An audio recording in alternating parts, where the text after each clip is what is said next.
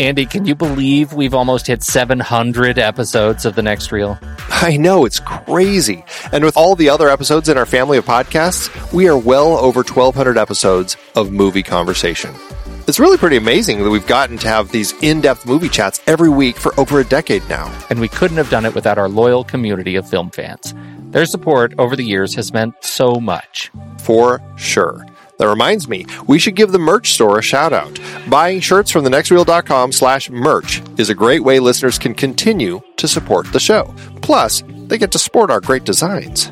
Absolutely. I think sometimes folks forget we have a variety of shirts, mugs, phone cases, and more available. In fact, a great place to start is with a shirt sporting the Next Reels logo. We also have that classic Fast Times Spicoli Surf School tee or the weirdly popular Rusty's European Tour shirt.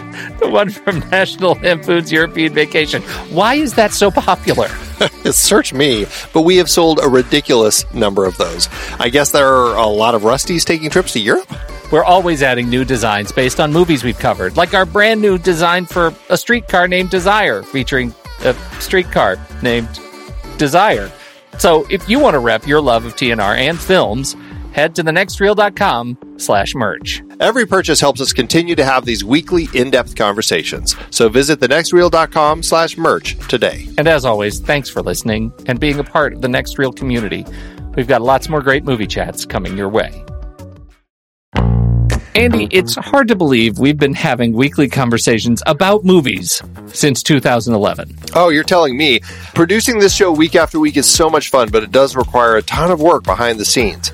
If you'd like to help support our efforts, one easy way is by using our originals page when shopping for books and movies that we've covered. Your purchases made through our links give us a small commission at no extra cost to you and allow us to keep having these great discussions. The originals page at thenextreel.com slash originals has links to purchase the source material behind our adapted film discussions. Your purchases there help support the show at no extra cost. For the entirety of season 11, we featured films directed by women. The only exceptions were some of our member bonus episodes. We talked about The Lure for our horror debuts series, which is a very loose adaptation of The Little Mermaid by Hans Christian Andersen.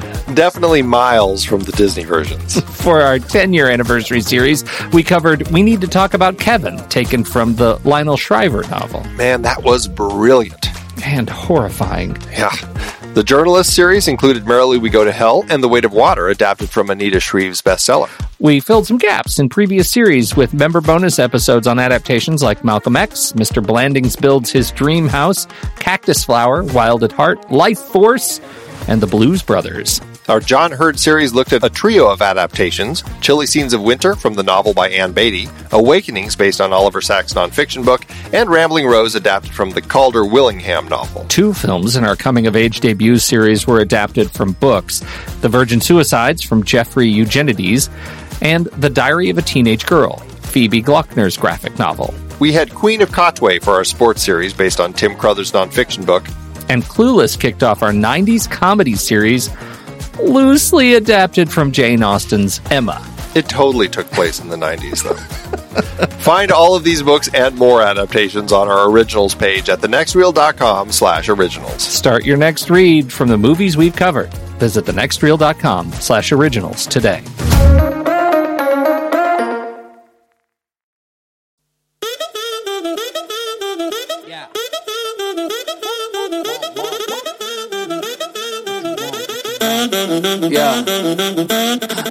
I'm Pete Wright. And I'm Andy Nelson. Welcome to the next reel. When the movie ends, Our conversation begins. Booksmart is over. Prepare to get consensually bashed. Nobody knows that we are fun. We didn't party because we wanted to focus on school and get into good colleges. And it worked. But the irresponsible people who partied also got into those colleges. We have to go to a party tonight. What? No, No? no, not acceptable. This is not okay. Who allowed you to be this beautiful? Who allowed you to be this beautiful? Who allowed you to take my breath away? Picture this, I'm a bag of put me to your lips. Booksmart, Andy. I'm so glad we talked about this movie finally. And what a great way to end our coming of age series, don't you think? I, you know, I'll say this coming of age series, and we'll talk about it in our retake episode that are uh, that is our member bonus post series uh, episode looking at the entire series. Uh, this has been a really fantastic series. Like I feel like every single film that we have covered in this series has been a winner. But I, I really do too, for different reasons, reasons that are unexpected. I think I had some assumptions of what a coming of age film needed to achieve, and uh, and I'm I'm surprised at in some cases about how how far these movies have gone to achieve what they're doing and still become a rewarding coming of age watch. This one, I, I think, fits more of the stereotype of what I was expecting, uh, and and what defines a coming of age film Really? for me, and and Okay. certainly has so many more of the the comedic uh, bits uh, to it for me. I, I really like this is the funny coming of age film, um, and uh, I I just uh, I just adore it. Um, it it doesn't it doesn't get old. Well, I'm very much looking forward to kind of in our retake kind of defining coming of age films because there there's so much gray area about what is Yeah. really a coming of age story. Like is American Pie coming of age? Like where is the line as far as coming of age? Like what does it take to actually come of age? Well, yeah, and what is the difference between a coming of age film and just a broad teen comedy? Like, are there are they different? Is there a difference between the two? Like, I I don't know. I think you're I think you're right. I was about to to really shun you about your comment about American Pie. My instinct was, of course, it's a coming of age film, but you might you might be right. There is gray area, Andy. Yeah, it- but it's tricky because it's like it's at that period. It's like we're about to graduate. Yeah, Does that make it coming of age? Like, Yeah, oh, they're everybody's moving coming on. of age. Is Spider-Man a coming of age story? Because yeah. he he graduates in the film, and then he's trying to figure out how to be how to survive post post high school. Spider-Man's coming of age. okay, Spider Man, it could be coming of age if they didn't make m- so many Spider Man movies about him in high school. Like, because He has to come of age a lot. It's a superhero. He's so He- much he, coming has, of age. he has a very hard time with it. and so it makes you think, will this idiot ever grow up? No, Like, he- come he- on, man. He's, it is the Groundhog Day of coming of age stories. It is. It is the Groundhog Day of coming of age story. that should have been the log line. Uh, okay, so anyway, we're talking about Booksmart, Olivia Wilde's uh, a, uh, uh debut film. debut Yeah. film. Olivia Wilde, who speaking of Spider-Man, is actually right now um, slated to be helming. It's unannounced what it is, but it is a Sony Marvel project, which makes me, and it's a female-centric hero, so it makes me think that she's doing the Black Cat. Spider Gwen, No, I think she's doing Black Cat. Black Cat. I'd take Yeah. that too. Oh my god, I would That take is that my. too. That's a hunch. Uh, it's a hunch, but yeah, I it's a good wouldn't hunch. be surprised at all if that's the direction she's going. Plus, of course, she's got. Uh, you know, after this film, she has "Don't Worry, Darling," which is coming out later this year. That's the one she did with. Um, uh, Florence Pugh, Chris Pine, and that's the one where she ended up hooking up with Harry Styles. Uh, Gemma Chan's in that one. Nick Kroll. That's going to be an interesting one. Um, and that's the one with the the '50s story about like a an experimental community, uh, which sounds very much Stepford Wife sort of thing. And then she has Perfect coming up, which is um, the film that she's doing with um, uh, McKenna Grace and Thomasin McKenzie about the uh, Kerri Strug gold medal in the '96 Olympics, trying to uh, compete for gold after getting injured. So wow. she's busy, and it all starts here. busy. It all starts right here. And we should say it starts here as a director. She had been acting for nearly uh, 15 years, I think, by the time she did this film. So uh, she's a very busy performer. Uh, what's your favorite? Do you have a sense of her as an actress? Anything that stands out that uh, you say, uh, when I think of her, I think of X film? Well, I, it's not a film; it's House. Uh, the series watched every episode uh, of that show, and she was on it from 2000, I don't know, six, seven to when it ended in 2012. Mm. And uh, I really, really liked her. Uh, I liked that she introduced us to Huntington's disease. Uh, her character w- played, you know, was a complex. Um, character and uh, I, I think she she had a, a deeply sort of rich arc over the course of her show and over her performance on that show and i i just really really liked it. I know it was um you know reports that it was a tumultuous set but um but i i that is where i i get her. But i you know if if it's not that then it's the big ones right? It's like tron legacy um it's um i, I don't know what else. Cowboys and aliens. In Time is, I, I usually think of her of In Time. Oh, with uh, Timberlake. Yep, yeah, yep. right, right, right. Oh, that's a good. That's a good pull which too. I, totally. I, I enjoyed that. I thought it was, uh, you know, Yeah. it, it didn't stick completely, but I thought it did a pretty good job. Uh, of course, she also was just Gozer in the new Ghostbusters movie. Yep, yep, yep. I um I uh, the the other bit of sadness on a which on a thing that we you know shouldn't know about really, but the sadness is that she is divorced from uh or not they were never married I don't think, but they they have two kids together. Uh, she was she was in a relationship with uh, Jason Sudeikis, Coach Lasso, and uh that they ended their relationship right around when the season 2 of uh Ted Lasso dropped when he was dealing with the repercussions of his life falling apart with his uh, on-screen spouse. It was just uh, like a, a blooming onion of heartbreak um, between the two of them because they were a neat couple. It And Makes uh, sense why he would so- be popping up in this film yeah, right, right, right. That's exactly right. as So- the principal slash Lyft driver. What's really funny is the you know we watched we watched and loved all of Ted Lasso, and uh, I at the end of the movie I was like, you know, I looked at my wife and I said, "What'd you think about?" It's funny seeing Coach Lasso in there. She's like, "Wait, which one was he?" Wow. So just amazing the difference a mustache and a beard, right? Because he has kind of a scruffy beard, and and she just could not Long could hair. not pick him out. Yeah. yeah, long hair, right? Yeah. So he was great. Anyway, that's it. That's it. Well, this uh, this film, um, I guess we'll get into talking about it, but it was rated R when it was released. Uh, shouldn't come as much of a surprise. Uh, rated R for strong sexual content and language throughout, drug use and drinking, all involving teens. We that has been the recurring thing. I mean, it's coming of age series, so all involving teens is in every one of these warnings. Yeah. So be prepared. We're going to be talking about all of it in this show. Meyer. I just keep going though, 소식권을 믿고 I fly non-stop 캘리에서 뉴욕 구름 위로 hop on drive out and riding birds honeyberry counting doves I do what I wanna do Want to watch this movie and help us out? Well, you can. If you see an Apple or an Amazon link to the movie in the show notes, just click on it. It will take you right to their site, and you can rent or buy the movie. And when you do this, they give us a little tiny piece in return. It's pretty awesome.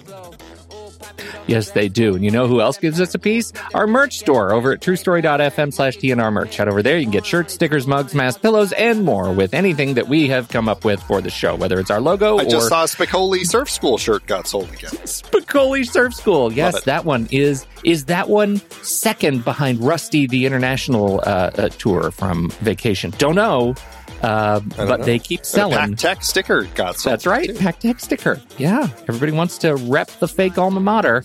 Uh, that's over at truestory.fm slash TNR merch. We would love to feature audio reviews from you, our dear listeners. Just send us an audio file to reviews at truestory.fm as soon as you watch the film, and you just might end up getting showcased on our episode. You got to get them in quick, though. We do record about two weeks in advance, so make sure you watch the film, record it, send it in within two weeks, and uh, it'll end up in the show. Reviews at truestory.fm. But Andy, you might be saying, how is it possible that I would be able to record a review for a movie that I don't know you're watching? Well, that's where I come in and I tell you we have solved that problem. Head over to letterboxd.com slash the next reel. That's our Letterboxd HQ page. We love Letterboxd. It's the best social network for movie lovers. You can write your own reviews, share reviews, like other other movie lovers reviews. It's really fantastic. And when you fall in love with a place and you think, "Gosh, I, Letterboxd is perfect," it would be so much more perfect without ads.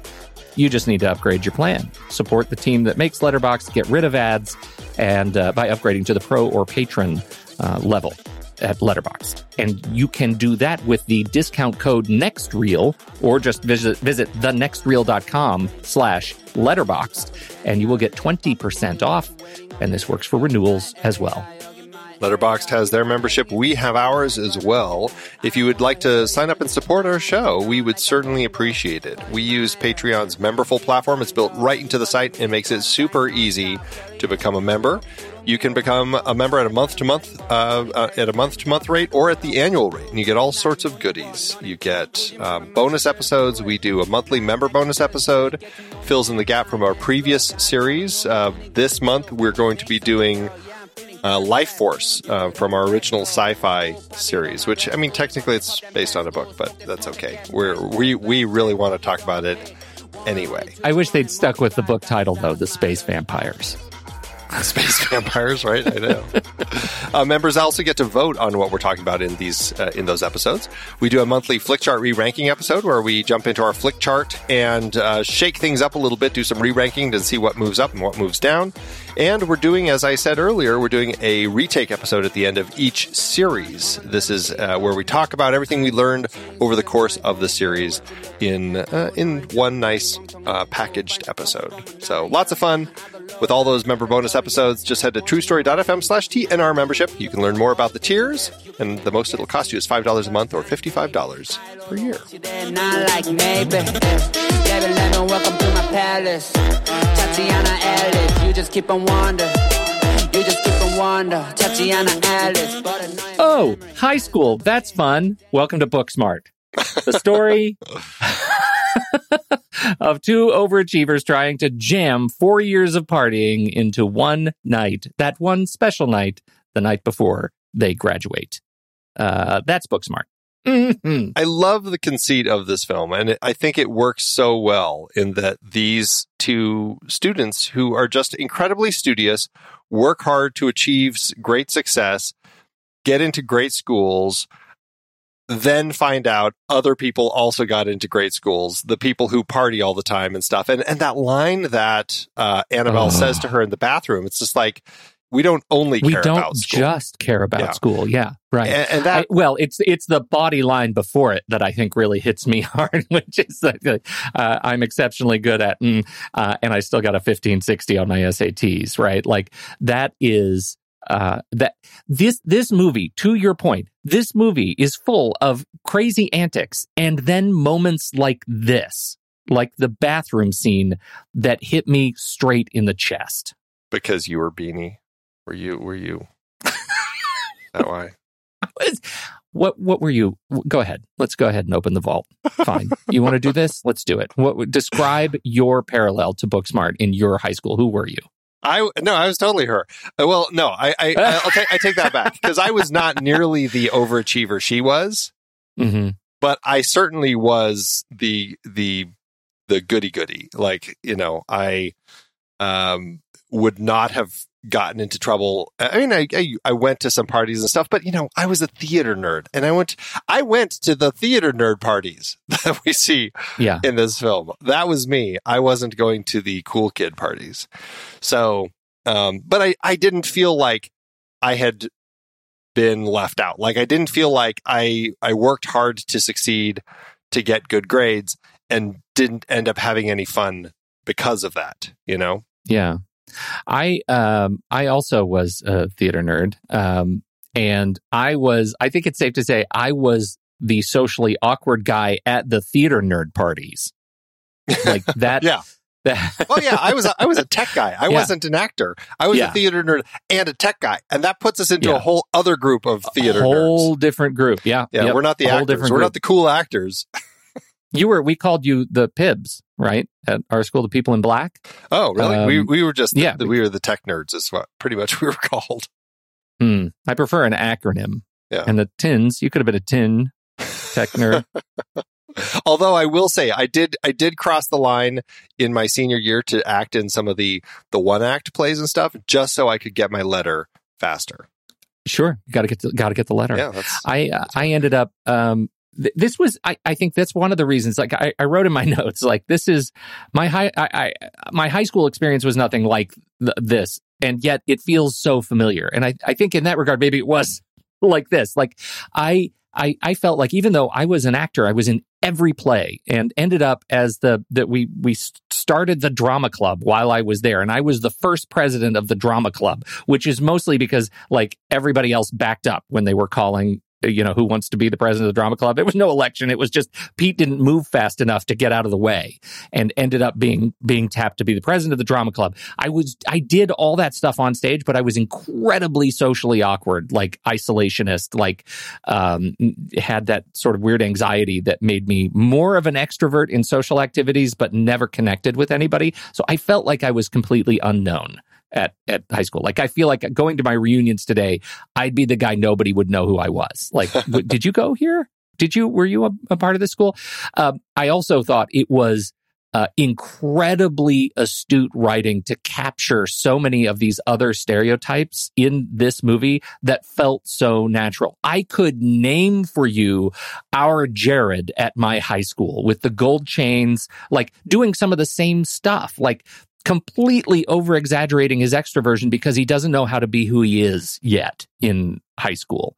And I, uh, Skyler Gisondo, Gisondo, don't know, but he is so perfect in in this role. These like secondary characters are so well portrayed and so well cast in this movie. It made me feel right at home in this high school experience.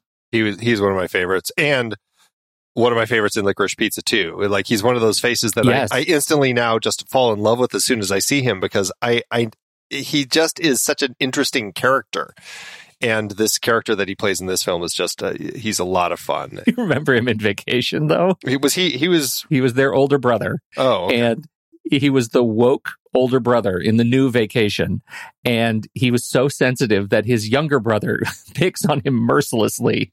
And uh, uh, he is he's incredible. He's just incredible at being that character. And the younger brother who's like the picking on him is is so so ridiculous. They're in the back seat and he's like swooning with the girl and the younger brother puts a plastic bag over his head and tries to choke him out. Like just awful. Anyway go see him in this in his all of these performances. He's just such a great comedic actor. Yeah. So big big ups. Big ups for Skyler yeah he's great. Uh, I mean, they're all such unique characters and they're fun. Like Billie Lourd's Gigi is just such a yeah. bizarre element that kind of pops up randomly throughout the film but it's just it's it is that weird presence that you know there's always just kind of that that weird person who's always just kind of lurking around and everything. And and so that's what I, I love about it. And to your point yeah they they create such you know they they have all of the stereotypes that we all had throughout high school but they make them all feel real and different in ways that uh, works in exciting ways. Like you know, I feel like I've seen all these stereotypes, but not necessarily the way they're uh, completely portrayed here. I, I I think that's true, and I think the the general aesthetic of the of the setting here that high school is war. That we're going to say all of these kids are going through every day. They have to like arm themselves for battle.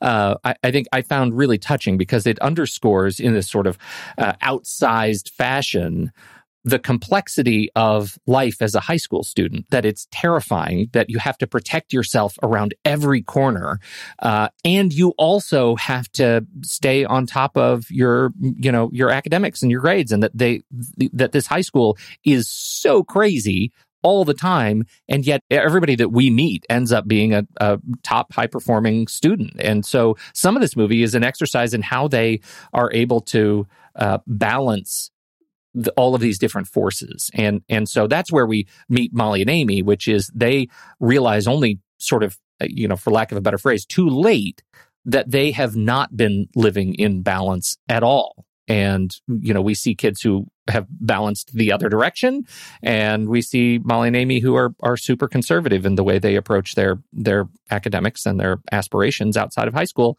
And they're trying to rectify that and find a way to to swing the pendulum back the other way. That's what creates the sort of ideological conflict in this movie, and that's what creates the humor. Well, and you get Miss Fine too, which is an interesting Oh, uh, right. contrast character for them because you know they they end up calling her as their as the emergency ride like a pickup to because their phone's about to die they need a ride and it's the last the last person that they get a chance to call and it's Miss Fine because they just plugged her number into their phone and she comes and picks them up and has this conversation with them as she's taking them to the party about the fact that um, you know she is glad they're going out to the party because you know when she was in school she was just like them. And then when she was in college she says she completely flipped the other way to the point where it sounded like there were times where she almost wasn't going to make it and she pulled herself through it. And uh, so it's it's it's an interesting kind of compare and contrast when you look at a character like that. And i mean obviously she's making some interesting choices of her own when she connects with that uh, the perpetual student who's 20 years old and finally graduating. But you know it's it, it, that's an interesting character to also put in as somebody else to look at as a potential route that they could have ended up going down a, a path for them. And we should say uh, Miss Fine is uh, played by the wonderfully talented Jessica Williams. Uh, who I think she's very, very funny. Met her on uh, as a contributor to The Daily Show uh, back in the day. And uh, she has gone on to be very, very busy. See her most recently in Fantastic Beasts, The Secret of Dumbledore. Yeah, she's in the last opened. two of those. Yep, the last two. So, and Hot Tub Time Machine 2. Yes. Which has some issues. I, ne- I never saw the second one, but Oh, yeah. Got to see the second one. they do some things. Mm, awkward. hey, some you know, awkward. it's a franchise. Nudge, nudge, wink, wink. Know what I mean? Know what I mean? Felt as good as a wink to a blind bat, eh? Je- Anyway. I love that how Jessica Fine. I'm not going to take the bait. I'm not taking the bait.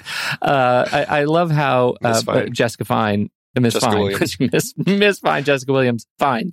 Um, she is dealing with her own awkwardness, and the the you know after she hooks up with uh, the student uh, the night before graduation, and has her uh, sort of realization when she runs into him the next day that it was just a one night thing and she made a mistake. Um, it, I'm, I'm assuming I'm reading that she made a mistake in that in that scene. At the Um, graduation. Maybe at the graduation, yeah. Um, that not not necessarily that she might never do that again, uh, and but certainly that it was a mistake in that incident. Um, uh, and uh, just as as a reflection on, you know what, there are adults are dealing with very much the same sort of complexities that that these kids are. It's it just you know is wrapped in a different bow. See, I, that's interesting because I, I think there's something to that. I, except I read it as she doesn't realize that there's uh, an issue there until she in in the in what she thinks is his ear at graduation, only to realize, oh, it's actually a girl, and that's what like breaks her out of it. Right? She snaps out of it. Yeah. So it took that moment for her to snap out of it. And then when he sees her at the graduation, yeah, I think that you're right. But it's I, I think that she hadn't that spell hadn't been broken until that moment. I, I think that's a good point, and uh, I wonder if because we obviously we can't armchair this, but I, I wonder how it would have been written had she had that same realization without having the in the ear uh, to the girl in the in the audience. That's an, that's an interesting point. Yeah. Um, so, but but I really like her character. I like what she represents as somebody who's who's really struggling also to grow up. Right, these kids are struggling to grow up from one side, and she's struggling to grow up on the other. Well, and I, I, as a character, it's very interesting, you know, that she is in this place where, as she said, you know, she was them when she was in high school, and so she is still trying to figure herself out. Like, what's the path for her? she's still them, still them. Yeah, it's an interesting. Uh, the the parent or the adults and the students are are fairly interesting. I mean, we have, you know, um, um, Amy's parents, Charmaine and Doug, played uh, in such small parts but very fun. Lisa Kudrow and Will Forte. Some of the funniest scenes in the movie are the interactions that the four of them have. But uh, like we have them as a pair, and really it's just supportive parent role that we have there. You have the principal. I think they're in two scenes. Yeah, just two scenes. Right. Uh, Jason Sudeikis as the principal um, in a few scenes, and he's generally pretty funny. But it's it's that it's more the interaction with his students, and then the awkward interaction later when he picks them up as a Lyft driver without real with none of them realizing the other is the other party until they're all in the car together, and then they have to share this awkward ride when they're playing. They accidentally play porn over the stereo. It's just one of the funniest things ever. Oh my god! So um, I mean, ha- who who hasn't that happened to? Am I right? Am I right? Yeah, of course. but that's uh, so. As as far as adults go, we don't get a lot of actual adult complexity with the adult characters. They're fairly straightforward, except for Miss Fine. She's the one who actually is given a little bit more of a story, and it's interesting. I think in in comparison, as a, an interesting comparison character with Molly and Amy, and kind of their journey that they're going on here. I- like to think that she's the avatar of mistakes that they risk making as being high performers. When she says, you know, we're, I was, I was you guys, you know, let me give you my cell. And they're so excited. Um, it, it's all because Even to the point where she's like, "I'll see you in the party." Just kidding. But would Yeah, it be weird? right. And then she does. Just go. kidding. That would be weird, wouldn't it? Like she's asking, she's really asking, not saying, and that's that's important. And I think that's a that's a performative twist that I think really works. But the the whole idea that that Amy and and Molly need to rec- recognize in this film that they don't want to be her, and they need to to figure out like what is their path so that they don't end up, you know, still struggling with the stuff that Miss Fine is clearly still struggling with. yeah, there's a lot of uh, interesting stuff to kind of explore there, and and that's something the film does really well in the way that we are introduced to characters, and then we find out that there's actually more to these characters as we learn, like like Annabelle, aka Triple A, as she makes sure she doesn't want to be known by.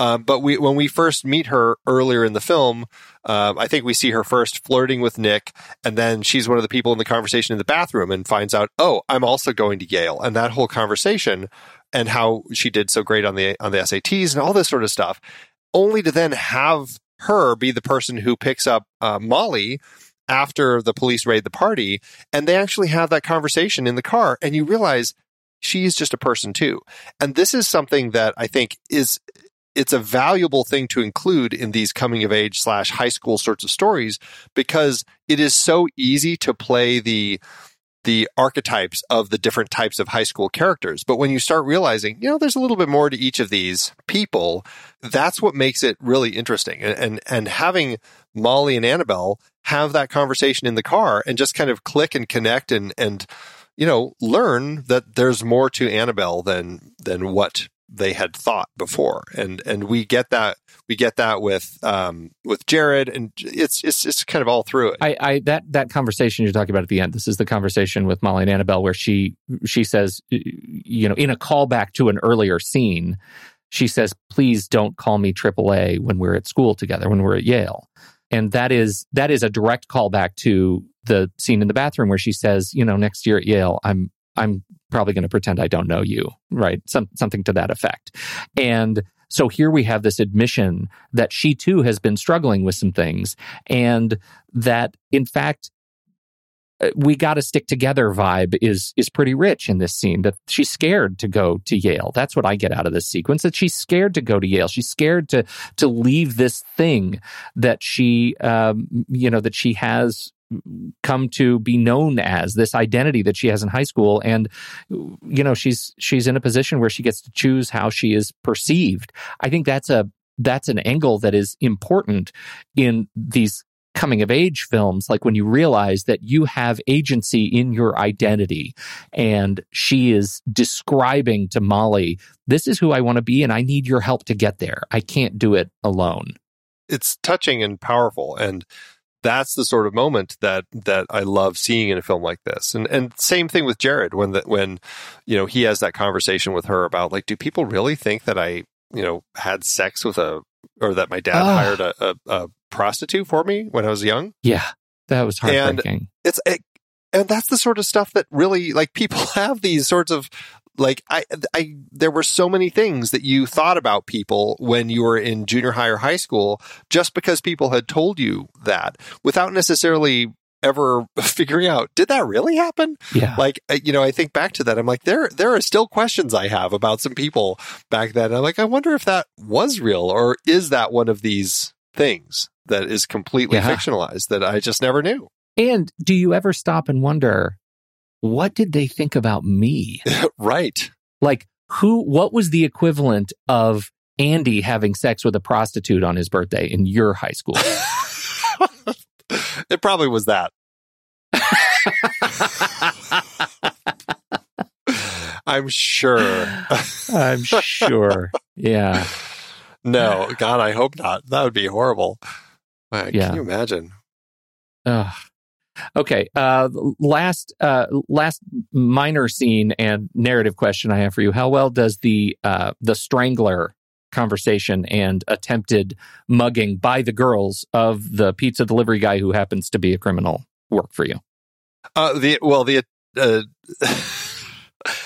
it's very funny. I love the way that that scene plays uh, because he seems like the smart person in the car. And actually, I'll tell you, there were, and this is so funny how much stuff like comes from high school, like re- reality. Like I had, there were two girls in my high school who did hitchhike. They went on, they, they were trying to get to a store or something. And this whole thing went around the school like wildfire after this happened because they got in this car with this guy who, who pulled a gun out on them and told them, I could be a serial killer. I could take you out to the woods and kill you and you would, no one would ever hear from you again. Don't ever hitchhike again. And told them to get out of the car and they flipped. And that was, that was something that happened to these two girls in my school. And so when I see this scene happen, I'm like, yep, there's, there are, there are smart adults who help dumb kids out. Yeah. And so when I saw that scene, I'm like, oh, this is totally like, I can see this actually happening. The fact that we get that interesting callback later and it's, it's, it becomes a tool to allow uh, Molly to help Amy get out of jail, I found to be kind of a fun twist on that. So I, I don't know. I think it ended up being a, a fun way to kind of um, have that play out. I think in a in a less sort of clever movie, that would have been a um, something to complain about. The movie is overall so clever, and I so want to see how um, how they resolve the graduation ceremony. Uh, and I find the the race across town, the 19 minute race they need to do in seven in Jared's uh, Trans Am, so rewarding to me just energetic and fun and loud and exciting. And i love the slow motion uh, which is just uh, well used. Uh, we need to come back and talk about all of the slow motion um, that it, it works for me as a tool to move the third act really forward right? To to resolve that complication of her being arrested easily Yeah. in a way that's pretty believable Right, like, right, it- right. It's kind of you know Doyleist in in the way it works. Like it, it's a little bit easy on on behalf of just sort of writing their way out of a out of a you know hard corner. Um, but Yeah, right, right. it is the fantasy of the film.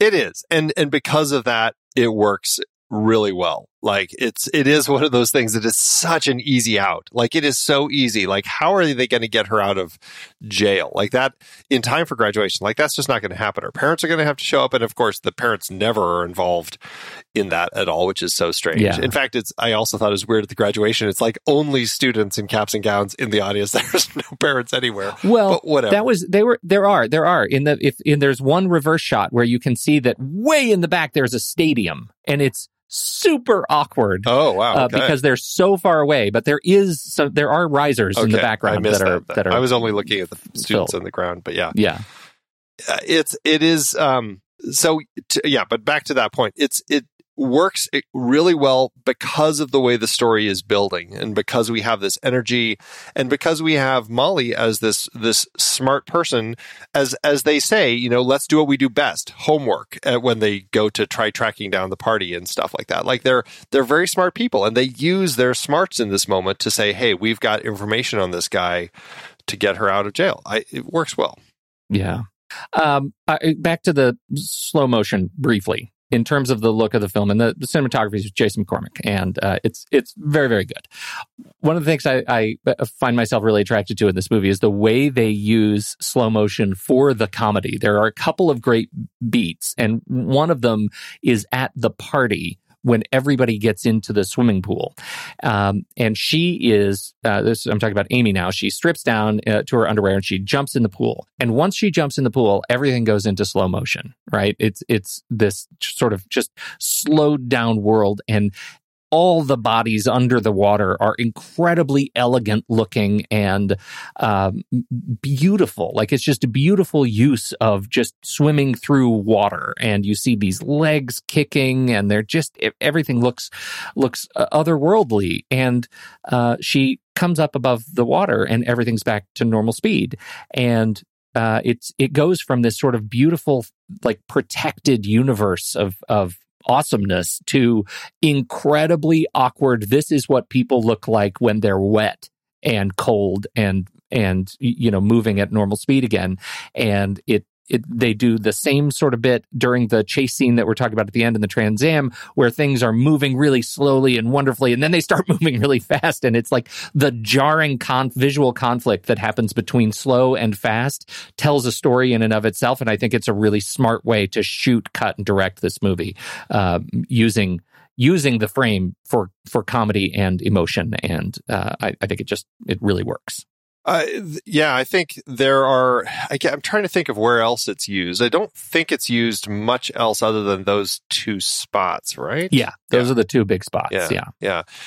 And I like it. And, uh, you know, well, except for the fantastic water balloon credits moment, which is Uh, just the credits are amazing. brilliant. But yeah, that's that's another really fun Yeah, um, use of slow mo in here. Um, but I, I think that I mean it, it the the way that the camera moves and lives feels as alive as everything else in the film. It's it. There's a lot of um, uh, a lot of movement, a lot of um, just smart ways to frame and everything. Like it, it I mean, it's nothing overly like um, Edgar Wright complex or anything like that, or, or Scorsese sorts of stuff. But Olivia Wilde, you know, I mean, she she's making a film that has energy and and feels alive. The music, the the way that people are moving within the frame, everything has that energy. And so I think that it's it's doing the job that it it meant to do. And so when you do have those moments that that drop into slow mo, um, I, I think it fits and it feels very makes those moments stand out as kind of those highlight moments. Um, you know, I feel like there's another moment when, and maybe I'm wrong, but when Molly is looking, when she's walking around the party and she's trying to find Nick um, after she and um, and Amy have had their fight, and like she's this is her moment to find him, and she she walks into the kitchen and sees him and uh, Ryan making out, and I feel like it's another snap out, and that's something that Wilde does throughout the film. It's like she has these moments where the snap in and snap out of those moments play really well. Like we also have when they walk into the party and Nick sees her and all of a sudden it's just the two of them and it's this musical and they're dancing and doing this fantastically choreographed, very strange dance of romance and then it just snaps out incredibly fast. And and so like she snaps into the slow mo just like she snaps into those moments. And and so she finds ways to tell the story uh, that make it very alive and fun and and as energetic as the music as the acting as everything else going on here I you know visually the the sort of protagonist central frame the um what is it the follow camera the reverse shots like looking behind the character's head some of these the the some of these sequences these otherworldly sequences you can tell that Olivia Wilde loves like Wes Anderson you know like there's some some of that visual cleverness that um you know you brought up Edgar Wright too. It's not quite as sophisticated cleverness as as Edgar Wright, uh, and uh, I don't mean that at all to sort of diminish Olivia Wilde, but I just Edgar Wright I think may take much more um, uh, pride in the complexity of his cleverness. Uh, but um, you know, I, I feel that there are a lot of sort of elements in this movie that are um, could be seen as homage to to Wes Anderson type stuff. yeah i mean you have a a, a drug dream where they wake up as as barbie dolls you know i mean Yeah, uh, yeah, I guess I could see kind of that the touch of Wes Anderson kind of uh, formalism. Spike Jonze, yeah, like uh, too. Spike Jonze, Right. There's something about that that that fits within the context of the way that they tell this story. So Yeah, right. Yeah. Well, we should talk about sex and friendship. sex and friendship. Let's talk about sex and friendship. Two sides, same coin. Uh, she's got this, uh, Molly and Amy have this incredible uh, uh, friendship together. They have been uh, friends for a long time. They make their plans together. And um, they then uh, have to deal with the uh, evolution of their friendship as as their lives change around them. And I think that's a, a really sort of powerful uh, change, right? Exploration of change. And it's something that, you know, sort of happens in high school. I don't think you notice it maybe as much in elementary school, middle school, but uh, as these friendships become stronger and less frequent, uh, it it is hard to to assess how the change of losing somebody in your life day to day is going to impact your day to day. Um, and and I find that a really powerful exploration in the relationship between Molly and Amy. Um, and you can sort of see it at work in the in the environment around them right the textures of these of the skateboard guys and uh, the other girls in the movie who don't quite come across as Mean Girls. You know that we don't have this any sort of hardcore clicks in the movie. Um, it it really to me is just a an exploration of change and we're focusing on Molly and Amy because their relationship and their characters are so unique but everybody is dealing with this what's going to happen next thing and um and and you know that is something that keeps happening throughout your life. It just keeps getting harder. Uh, so I, I really like the the way the microscope focuses on these girls and their friendship the dissolution of their friendship. Now on the other side of that we have particularly Amy exploring uh, her sexuality that she came out as a lesbian two years ago and still had not kissed a girl. That's sort of the premise of her sexual arc in this movie and leads us to the party and one of the most stomach churning not to lean too hard in on the moment uh, sequences of sexual awakening uh, that I, I've seen. This is a it's a tough one to watch. it's a tougher one to watch again. Well, anytime someone throws up on another person, it is a little challenging. a little challenging to watch. Uh, it's a little. There's a little bit. Yeah. There's a little bit of stuff going It on there. But it, but until that moment, it's actually very sweet. Like there's Yes, there's this moment where she connects with the last person she would have expected that she was going to be connecting with, and like with Hope, who's kind of this, who's always a jerk and just never is, uh, never says kind things, and and just doesn't seem like somebody who has any interest in connecting at all. And uh, is you know making fun of her in the bathroom when she's crying, and uh, but all of a sudden it turns into something, and they realize, hey, I'm into you, and it turns into this this moment of like uh, uh, you know excitement and passion and everything only to have you know a moment of embarrassment happen because again she's she's new to this and that's very funny the way that plays out and of course it just gets grosser and grosser as you pointed out because of what happens and oh yeah I don't know what it is. So at, at some point in the middle there, there, well, okay. First point. I think this movie does an excellent job of capturing how stupid first hookups are, right? How awkward and uncomfortable and hard they are. Uh, because I, they are generally, I'll speak broadly, but I shouldn't. They're, they're much more awkward than they are usually depicted in film. And even in, I think, coming of age films, I think there, there are, there are more that are sort of smooth kind of experiences uh, than there probably should be depicted in film. And this one, I think, really leans in on the fact that it's hard and clumsy. And you know what? Getting jeans off and undoing Converse high stars or all star high tops is time consuming and awkward and clumsy. And then Amy picks up a cup that I think what what's in it? Is it like a spent cigarette butt or or something? yeah at first i thought it was um spit but um uh, like from chew but my wife yeah she's like there's a cigarette butt in it is what she said Okay. Yeah. It's awful. And she puts it in her mouth and that triggers her to vomit and she vomits all over um, all over hope all over hope and that creates uh, an awkward situation but it is ultimately redeemed at the end when they get past their awkwardness uh, hope comes over to her house and talks to her and uh, it's very very charming so i really love that scene for as as funny and gross as it is on the surface it's actually telling a, a pretty interesting story Well, I think so. And and I mean following up on kind of all the friendship element of the story, I think it's an incredibly important uh, evolution that we have. I mean, it, there's a little bit of a dissolution of the friendship at the party right at, right before she ends up hooking up with Hope. You know, Molly and Amy have that huge blow up which you know, was inevitable. It was going to happen at some point, and they finally have it. Unfortunately, it's at the party where everyone pulls out their phones and films it because, you know, that's what people do nowadays. Hey, I'm Yeah. going to totally film this and put it up on social media somewhere for everyone to look at. That's the reality. And they're, they have this big blow up. They, um, uh, because Molly is very, uh, steamrolls over everything that Amy wants and really kind of d- designs the plans for the two of them. And Amy finally has, has, you know, crossed that line. And, um, and, and it, it's a powerful moment. And then what's great about that is that they do find a way through it.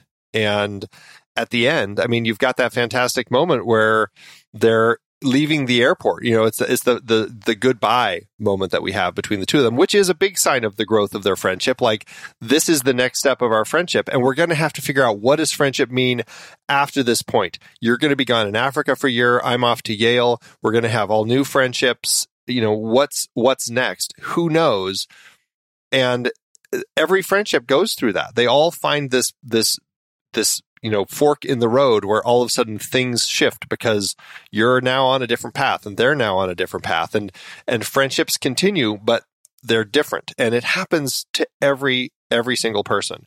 And you know I, I just love that moment between the two of them because it, it speaks so much to them figuring out how to grow but then also that very last beat of saying you know what I still want to hang out. Let's just let's just hang out for a little more. Let's go get some pancakes. I lo- like I love that. It's just it's a perfect way to kind of um, you know have their friendship kind of like that last little hurrah. I love it. Well, and the way they use the title card in that movie or in that scene, right, as they're yelling at each other. Yes, I absolutely want to go get pancakes.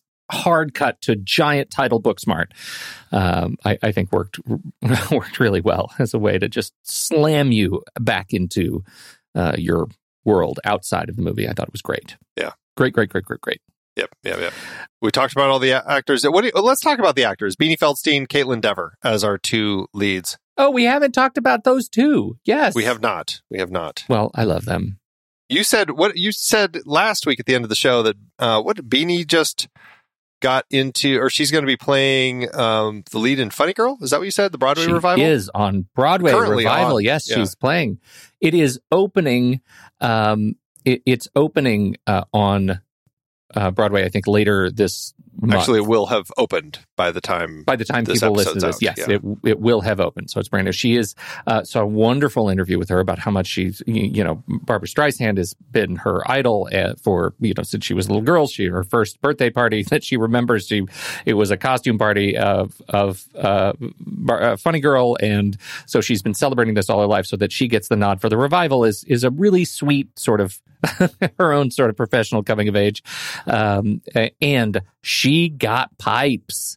Uh, she sounds just great in the part. Uh, so um, excited for her. It was fun to see her. She's also, um, you know, uh, Jonah Hill's uh, sister. And uh, they uh, have, you know, what a what an amazing sibling relationship to be both such incredibly naturally funny people, and to pull off such funny scripts. And it's interesting because they're they're not like Jesse Eisenberg and his sister, where I'm convinced they're the one and the same. Because once his sister disappeared, he appeared on the scene. I think they're the same person. Whereas at least I feel like Jonah and Beanie are different people. That's really funny. Have you ever Um, seen her since? No, No, no, exactly. You're right. No, I mean, I, I, I guess you have a point. I'm, I'm going to work around what that point is. Yes, I know. It, it'll take some time. It'll take some time. It'll take a little You'll time. All right. So, I think, uh, and So yeah, Yeah, that's, that's go ahead. Beanie. yeah, that's Beanie, and and uh, Kaitlyn Deaver is uh, also. Is it uh, Deaver or Dever? about- I thought it was Dever. I th- I thought it was I thought it was Deaver, but I am notoriously bad at pronouncing names, so uh, it, that means it's probably Dever. Yeah, she probably likes know. you saying Deaver. Well, she does. Yeah. I mean, when we talk, but we don't really use our last names with each other. She doesn't call me Pete, right? well, we did. We talked about her uh, in our Laggies episode um, Mm-hmm. back when we were doing our uh, Lynn Shelton series, and I mean, she certainly has. uh, And she was in Detroit, another film that we talked about on the film board. I um, have, gosh, what else have I seen her in? Um, not much. Spectacular now, short term twelve. Uh, I guess that's it. Spectacular now. She's oh, great. Outside In. She was Um, also an Outside In, another Lynn she was in Shelton, Outside In. that we loved. Yep. And she was in uh, Dear Evan Hansen. She plays Zoe Murphy um, uh, and uh, the sister of the uh, deceased Connor Murphy. And it is, she's got some great, great, great musical numbers. Uh, n- not So a, she also got pipes, huh? yeah, she, yeah, got pipes. So, very impressive musical talent in both of these women. Um, Interesting. so uh, that is that was really cool, and you get a little taste of that at the karaoke, uh, but not not enough for my taste. I like I like their singings.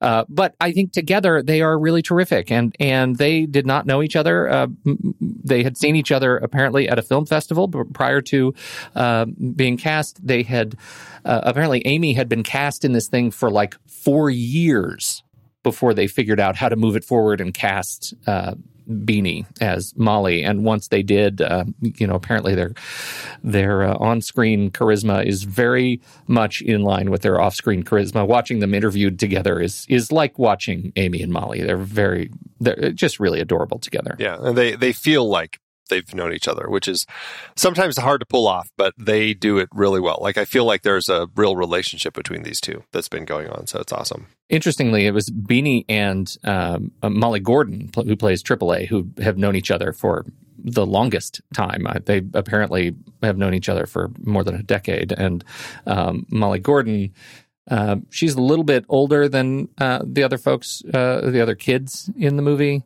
Uh, as as far as I know, she was. Let's see, she was born in '94. Um, not much Oh, older. Beanie's but, uh, 93. yeah, that's right. That's right Kaitlyn's 96. Anyway, so- yeah. they were um, they were friends. I can't remember what they were if they were actually in something together. Um, let's see. She was in I Am Sam. Well, Molly we ha- we saw in Life of the Party, which is you know. Oh, that's right. faves. Oh, Yeah. Yes. Yeah. love it. Quite a favorite. So anyhow, um, yeah, it was great. It was great. She's really fantastic. So I, I think their charisma on screen is wonderful, and they're they're very very talented. Along with, I mean, every one of these kids. And you know, I wanted to make a note. Every time I watch Olivia Wilde uh, interviewed about this thing, she doubles down on credit to Allison Jones, casting director for this movie. Allison Jones is for Olivia Wilde a superhero. She put together this cast, this sort of menu of these kids to play these kids uh, that just absolutely worked for her. And uh, I love just how uh, Olivia Wilde talks about Allison Jones. It is wonderful and adorable and professional and extraordinarily generous. Uh, I I haven't heard a director talk like that about another casting director um, on a film. So maybe it's a maybe it's a sentiment that comes more naturally to a first time director, and um, you know we'll see how that carries on. But she's she does carry a lot of weight. Well, especially because this, I mean, for a first film, this is, there's a lot going on in here. Like there are a lot of characters, uh, a lot of locations, uh, you know, a lot of story threads to make sure you're cons- constantly weaving together effectively. This is not a small first film like Slums of Beverly Hills, which feels much more smaller and independent. Like this is like full high school, you know, you know, thing going on, like all sorts of kids. Like there's a lot happening in this film that makes it feel very big budget Hollywood. Like it feels like it just a, a movie movie. You don't look at this and go, "Oh, this is an independent first film." No, that's very very true. This this feels like a mature sort of mid catalog film for a, a an incredibly talented director. We should say this was a uh, this was a script. Um, the original two writers, Emily Halpern and Sarah Haskins, um, had written this, and it was going around and it ended up on the blacklist, uh, 2009. So it had been around for a long time. Susanna Fogel ended up um, getting attached to direct it, and she reworked the script. That's where all of a sudden Amy became a lesbian, and so and she reworked the story so they're not looking for boyfriends for prom. They're going to an after prom party. And then event and she she fell off the project. Annapurna Pictures and Gloria Sanchez Productions, that's uh, Will Ferrell and Adam McKay's company. They all came together to produce it, and that's where Susanna Vo- Fogel ended up um, getting let go. They brought on Olivia Wilde. Then they brought on Katie Silberman to do more rewrites. And so it ended all four of them ended up getting credited. That doesn't always happen, but they all four got credit. So they all had a, a part in the shape of this particular story. But it sounds like Kate Silberman is the one who really connected with Olivia. Now, like the two of them, all of the projects that Olivia has coming up as a director, Kate's on or Katie's on as uh, as one of the writers, if not the writer. It's clear that they all had a, a, a vision of what it was going to be, but Olivia is the one who really kind of honed in on that and had Katie really um, kind of fine tune it to get exactly what we ended up with here. Fascinating. One more little connection. Uh, Beanie Feldstein. I just uh, came up. Apparently, she. I, how did I miss this? Was she in Dear Evan Hansen on Broadway with uh, with Platt Ben Platt? Uh, and of course, we didn't talk about Feldstein and and uh, Ladybird. She was in Ladybird. So interesting. Uh, that connection. I just found this Vanity Fair article that where they are high school soulmates. They talk, it says they're high school soulmates who made it to Broadway together. Apparently, they went to high school together. Is that tr- is that true? Anyway, Who, Beanie and Um, Molly? No, Beanie and Ben Platt. Oh, I, I don't know. Ah, there's so much, so much scuttlebutt. Yeah, So much so hard to so hard to pin it all down. You know, their dad, uh, Beanie and Jonah's dad, was uh, a, a tour accountant for Guns N' Roses. Say, that's some scuttlebutt. I'll bet that. I'll There bet there's go. some news in there. Some interesting accounting uh, receipts Yeah. coming through that they probably had to deal with. I'm sure. Oh, to be a fly on the wall. Oh my! Well, uh, we will be right back, everybody. But first, are credits. New York, put on me don't happen. Drive out and riding bars, money berry, counting dogs. I do what I wanna do. Good night, money what, none and cool. Gucci, merman, man, just do it. The Next Reel is a production of True Story FM. Engineering by Andy Nelson. Music by Neon, featuring GRP, Oriel Novella, and Eli Catlin. Andy usually finds all the stats for the awards and the numbers at d-numbers.com, boxofficemojo.com, imdb.com, and wikipedia.org. Find the show at truestory.fm. If your podcast app allows ratings and reviews, consider doing that for our show.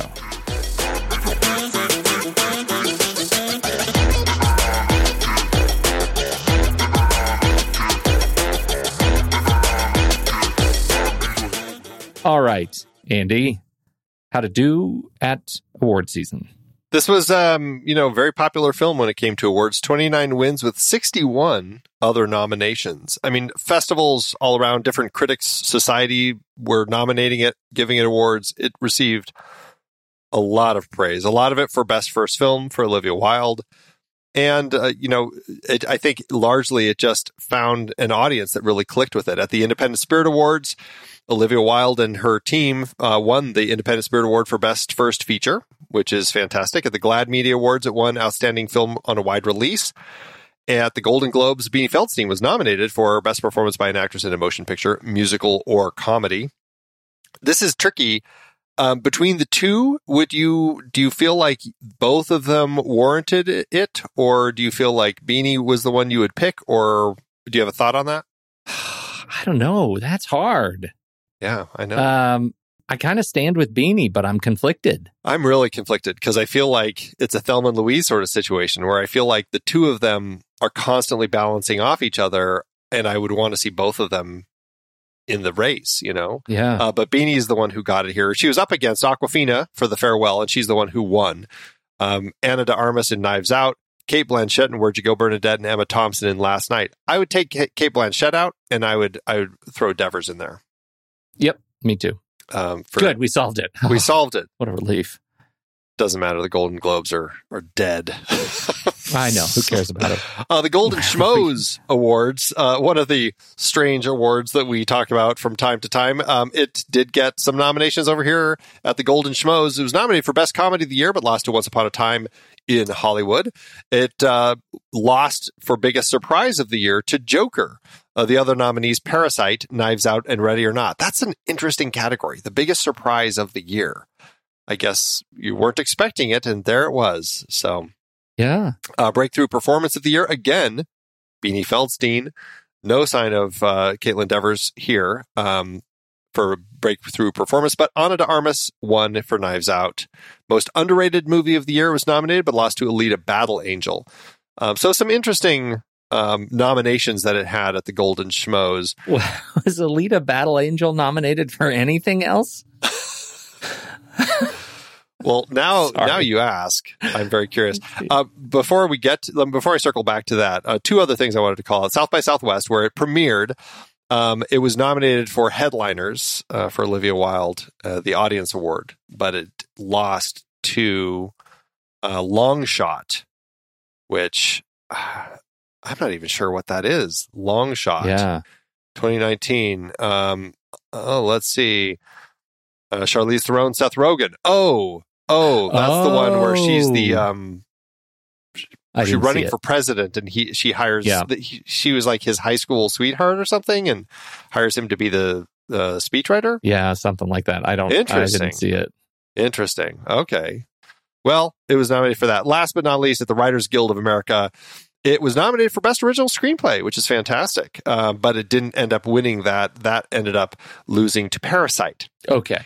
Oh, hard to argue that one. Very Yeah. hard to argue that Yeah. one. Um, now we were circling back to um, what were we circling back to? Alita Battle Angel. You wanted to find out about, right? yeah, I said who- it sort of sarcastically, but here we are. Yeah, you said it sarcastically, but you said it in a way where I'm not going to let it go. Um, no, yeah, that's true. Alita Battle Angel uh, had 10 wins, 25 other nominations. Uh, it was nominated for Best Science Fiction Film at the Saturn Awards. oh, once again, back to our Saturn, Saturn Awards future series. That's right. It won uh, feature film VFX. It won the Silver Award uh, at the AEAF Awards. Um, it uh, Outstanding Achievement for Character Animation and Live Action Production. It was nominated at the Annie Awards. So you know, I mean, it had Yeah, it had its Got some uh. It was. I. I actually think that it's a you know most uh, under or underrated whatever that was. The surprise. Hey, this was a surprise to me award. Yeah. Uh, is most is underrated movie. Yeah.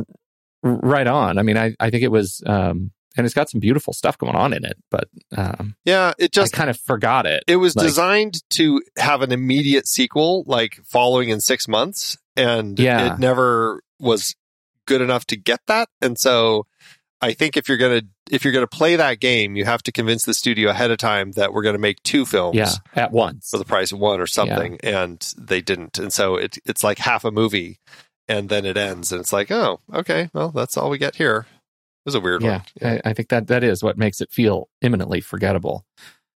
Uh, interesting. Okay, well, so back to Booksmart. How to do at the box office?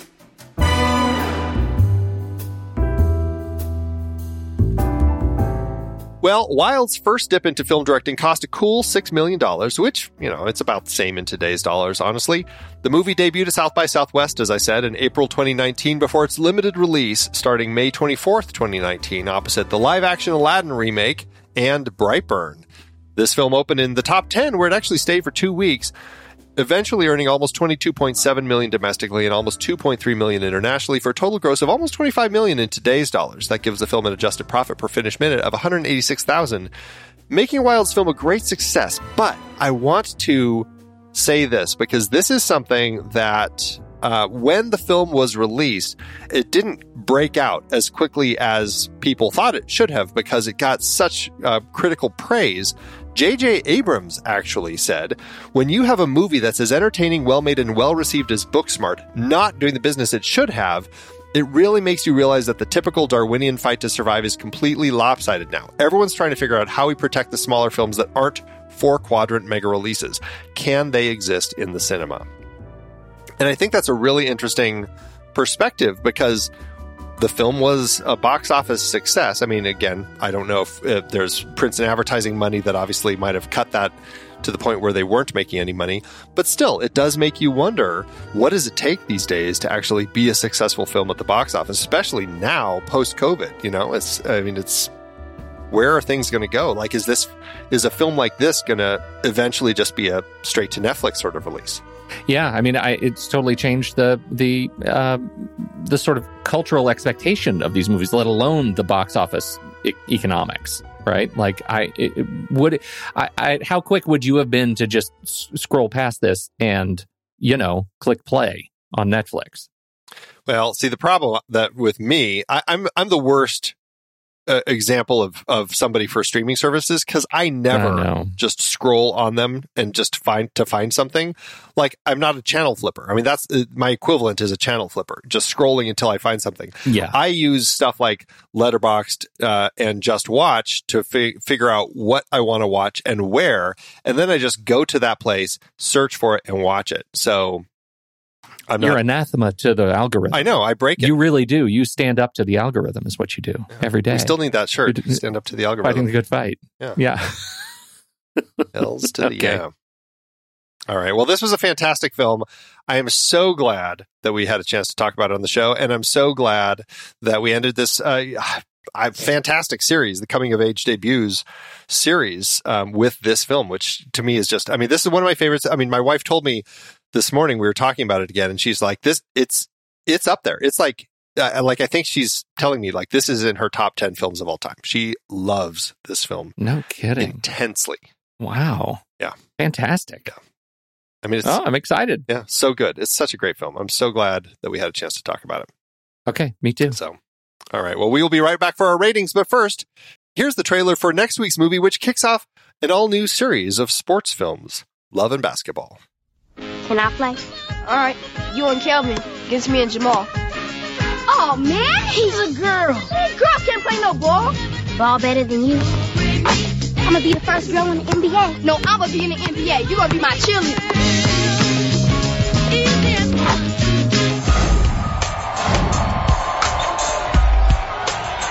They play the same game. If you don't start a bad attitude, Clinical foul. no one's gonna recruit you I'm a ball player. with a jacked up attitude. They share the same dream. You'd love for him to play USC like you did, right? No, I left for him to get a good education. I don't know why I keep hoping you'll grow out of this tomboy thing. I won't. I'm a lesbian. That's not funny. You don't look half bad. You even. How about a little one on one? What we playing for? I score, you strip. Take it off. Take it off. Strip. Oh, All's fair in love and basketball, baby. There's only one way to be successful at anything, and that is to give everything. Coach has us on 11 o'clock curfew. I can stay a few more minutes. I'm sweating. I'm sorry. I don't have it easy like you, all right? There's no red carpet laid out for me. And ain't no way some soft freshman is taking my spot. Uh, Monica, hustle up, move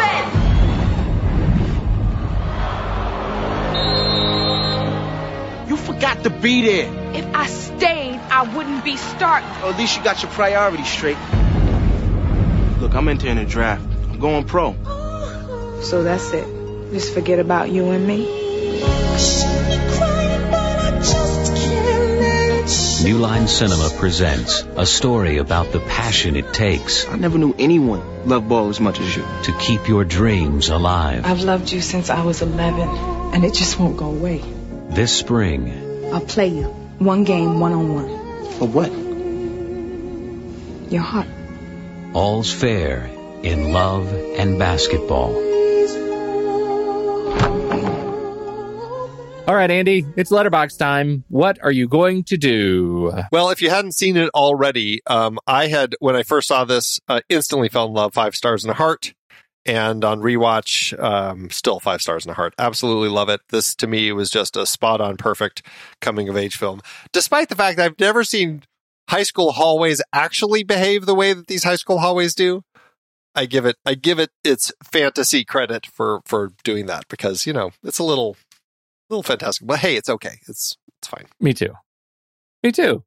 That is, I, I'm, I'm exactly with you, and it is, uh, it, it is growing in my esteem. Booksmart. I really enjoyed watching this with the family, and uh, even, even the awkward parts uh, were more fun than anything else. It was just really great, sweet, sensitive, and that's Booksmart. Five star, heart, heart it up. So you did watch this with the family though. This, you did watch Oh, this yeah. with your son. Not only did I watch this with my son, I watched this with my daughter in uh, in her college dorm room at the same time. All four of us watched it together Oh my. and were actively texting about the movie as we were going through it. And uh, to her credit, she wrote what what kinds of things. Um, the pool scene is sad. Oh my god, bathroom. Uh, those kinds of things. Okay. So, Did, uh, did but- she say, "Oh, underwear parties"? I go to those all the time. That's when you're like, "Uh oh." I gotta say, No, I don't did. think underwear was- parties were a thing when we were in high school. Like, I feel like it was that music Yeah. video that came out like I don't know, ten years ago or something, where all of a sudden everyone was dancing around in their underwear. I'm like, was that the start of underwear parties? I don't know. I that was totally news to me. Underwear parties. No, it was a, it was a big thing here at ASU, which is a notorious party school. You know, down where I am, that that was a whole thing. And now underwear parties are a real thing, not just a movie thing. Oh no, no, it's it's like the thing. It's like you go to your party and you make sure you're wearing the best underwear you have because as soon as you get there, you take your clothes off and you're partying in your underwear. Huh. Yeah, I missed that in, in high school apparently and college. I, I missed that period. Yeah. That was something, like- never something. What was the music video where they? Um, uh, it's such a great song. Oh, Jimmy Eats World. Oh my god. Yeah, it's uh, it's the middle that song. That's a that's an underwear party. Yeah, watch the video. They are they are they're performing in a like a frat house, and everybody's dancing around in their underwear. Really? They are. Look at them. Yep. They're actually dancing around in their underwear. That is totally news to me. No, that's the thing. They're very sweaty. Ever, and, So and, and in this, in the people. context of this film, that's how they all go swimming. Everybody strips down to their underwear and goes swimming in the in the pool. So that's why I bring up the underwear parties. There it is. Yeah. Yet another reason I'm really delighted that I'm not in high school anymore. Well, that was one of the things I'm like, I don't know if I'm ready to watch this with my daughter because she's gonna say, "Oh, it's totally fine to be going to underwear parties," and I'm like, I don't, I don't know if I want her to have that in her head yet. So Yeah. uh, that's me, the prude dad, though. So what are you gonna do? how how does this stand up for you against um uh, let's say uh i mean this is the other super bad right i mean i that's it- it's uh, you know I, I think paired a lot with super bad just not the least for of, of which because jonah hill is in uh super bad but um what how did these how do these two films compare for you I loved Superbad when it came out. Um, there are certainly elements like you've got the McLovin, which feels like there's a hint of like a Jared type, you know that that that uh, other friend that kind of pops in and out of the story. Yep. Um, I gosh, I I'd have to see it again because I I remember enjoying it, but I don't I didn't connect with it as much as I connected with these two characters, and I feel like there's something about the level of kind of that high school nerd character that these two are that I just ended up identifying with them more than the the Superbad characters. But that being said, I think that very much fits into this genre of these types of stories. You know, gosh, I should try watching Superbad before we do the retake. I'd be curious to revisit that and see what I think of that because I just don't. Um, I just don't remember it that well. I, re- I do remember the end feeling like is it felt like there were some gay overtones. Like is he like as they kind of part ways at the escalator or something? Um, I felt like there might be like a hint of that longing that he never was able to share because he never came out or something. But um, I, I I don't know if I was ever reading too much into that or not. I just don't know. I do think that Superbad is has more going on than just a, a body, you know, teen comedy. I, I think it would be I I think it might be a little bit understating the uh you know the what um Booksmart is to just say it's a a boys or a girl's super bad. I, I think they're they are different movies that live in in a similar universe of complexity of going through school at this age, and they use comedy in different ways. Um, I, I think Booksmart has just largely broader comedy and maybe. Um, broader comedy more consistently, uh, and I I find it gets a little bit fatiguing toward the end. I don't find I get fatiguing in this in in Booksmart. I feel like it is paced really well, um, and uh, I, I think that's a problem that a lot of broad comedies have. That you know the first first half of the movie is incredible and all the good jokes and then it gets into you know a, a turn in the second half of the movie and you have to feel something and and i i lose i lose the pace Well, it's it's the shift into the quote script, right? Yeah. Where all of a sudden it's like, well, we got to get we got to make sure we resolve this plot. So we got to have that the the low point at the end of the second act, so that we can build to our climax in the third act, and that's the whole thing that I think people struggle with yeah in in the movies, especially in comedies, because it's like, oh, well, it can't just be funny anymore. We have to figure out how are we how are we shifting this into the actual story. We got to make sure we're paying attention to that. and and in terms of of just an approach a gendered approach like i think there is a a difference between what kind of uh what kind of film or what kind of experience the boys go through versus the girls they're different like they're just substantively different and i think watching the exploration even in similar toned films um i i think is unique for me. I get something out of both of them. They're both great movies. I enjoyed them both, um, but I, I I think it's dismissive to call to to categorize Booksmart as a girl's super bad.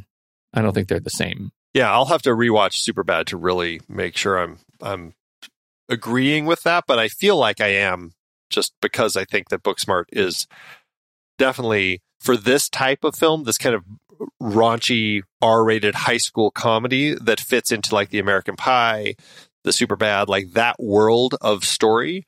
I think that this one just excels in the way that it, it deals with relationships and, and characters. Um, but yeah, I, I I'm curious to revisit Super Bad now. Me too. Brian's asking how we'd compare it to Fast Times. What do you think about that?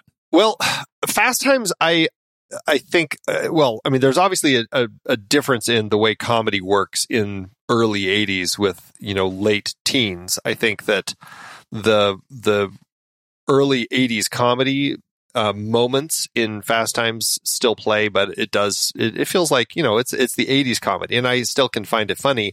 I also think that Fast Times is doing a lot more serious work that you don't necessarily give it credit for. You think of it as a comedy, but it's uh, you know, it's dealing with abortion. It's dealing with a lot more serious issues that you don't necessarily find in this film. I mean, this film's definitely dealing more with relationships and stuff, but um, so I, I mean, I think that they're both fantastic films. I just think that it's a it's a little bit of a different tone between the two.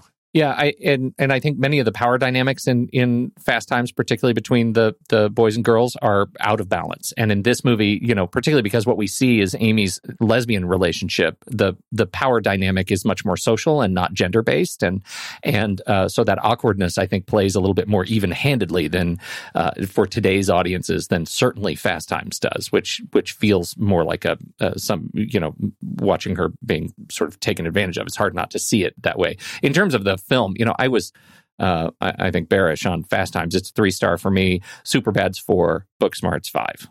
So yeah, there you go. All right, I'm done.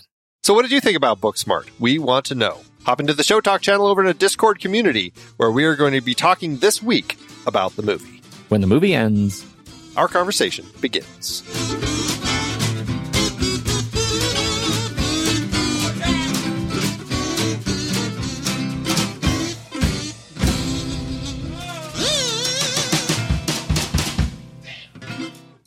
Letterbox giveth Andrew as Letterbox always doeth.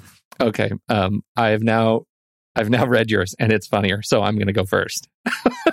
this is about building the comedic arc. Mine's from Lucy. I always love Lucy's reviews, uh, and it does have uh, the highest activity um, amongst uh, my every my list of everyone. Uh, and she says this review may contain spoilers, and then writes in all caps, "I lost my virginity in what I thought was a park, but it turned out to be a graveyard, and now the ghost spirits live inside my eggs, waiting to be reborn." And that's it. That's Gigi for you. She is. I love it so, so much. Uh, yes. Gigi cracks me. All right. Up. What do you got? I have Izzy's five star and says this wonderful film, but they had the choices to go to a boat party with Jared and a masseuse where they're giving out free iPads and the choice to go to a murder mystery party where they get to act as cool miscellaneous characters with backstories with music in the background that sounds straight out of the Great Gatsby and instead they desperately want to go to a plain old house party with people that talk them in school bathrooms. You have nothing to prove to anyone. Secure that gift bag, kiss Jared, and then go be an innocent farm girl new to the big city stumbling upon a cold blooded murder. Nailed it, oh, Izzy. Oh, Nailed love it. it. That is the best. Yeah. Perfect. Thanks, Letterboxd. I've been podcasting since 2006. In that time, I've tried countless hosting platforms, but in August 2022, we switched to Transistor to power all of our shows here at True Story FM, and it's been a game changer. I love the Transistor allows unlimited podcasts and storage without extra charges. We can publish so much content, and we do. If you want to start up a podcast, do yourself a favor and host your show on Transistor. With their one click publishing, you can get your new show onto all the major podcast directories effortlessly. And their website builder lets you quickly build custom sites for each show. The detailed analytics are invaluable too. You can access all kinds of listener data anytime. Oh, and the versatile players allow you to embed episodes anywhere to reach new listeners. Plus, the team behind Transistor is super responsive and keeps making the platform even better. After using countless hosting services over 15 plus years, Transistor has been hands down the best podcast partner for us. If you want a hosting platform to take all the worry out of getting your podcast out into the world, go to thenextreel.com slash transistor and check it out. Support our show and support your own show by going to thenextreel.com slash transistor. Start growing your podcast today.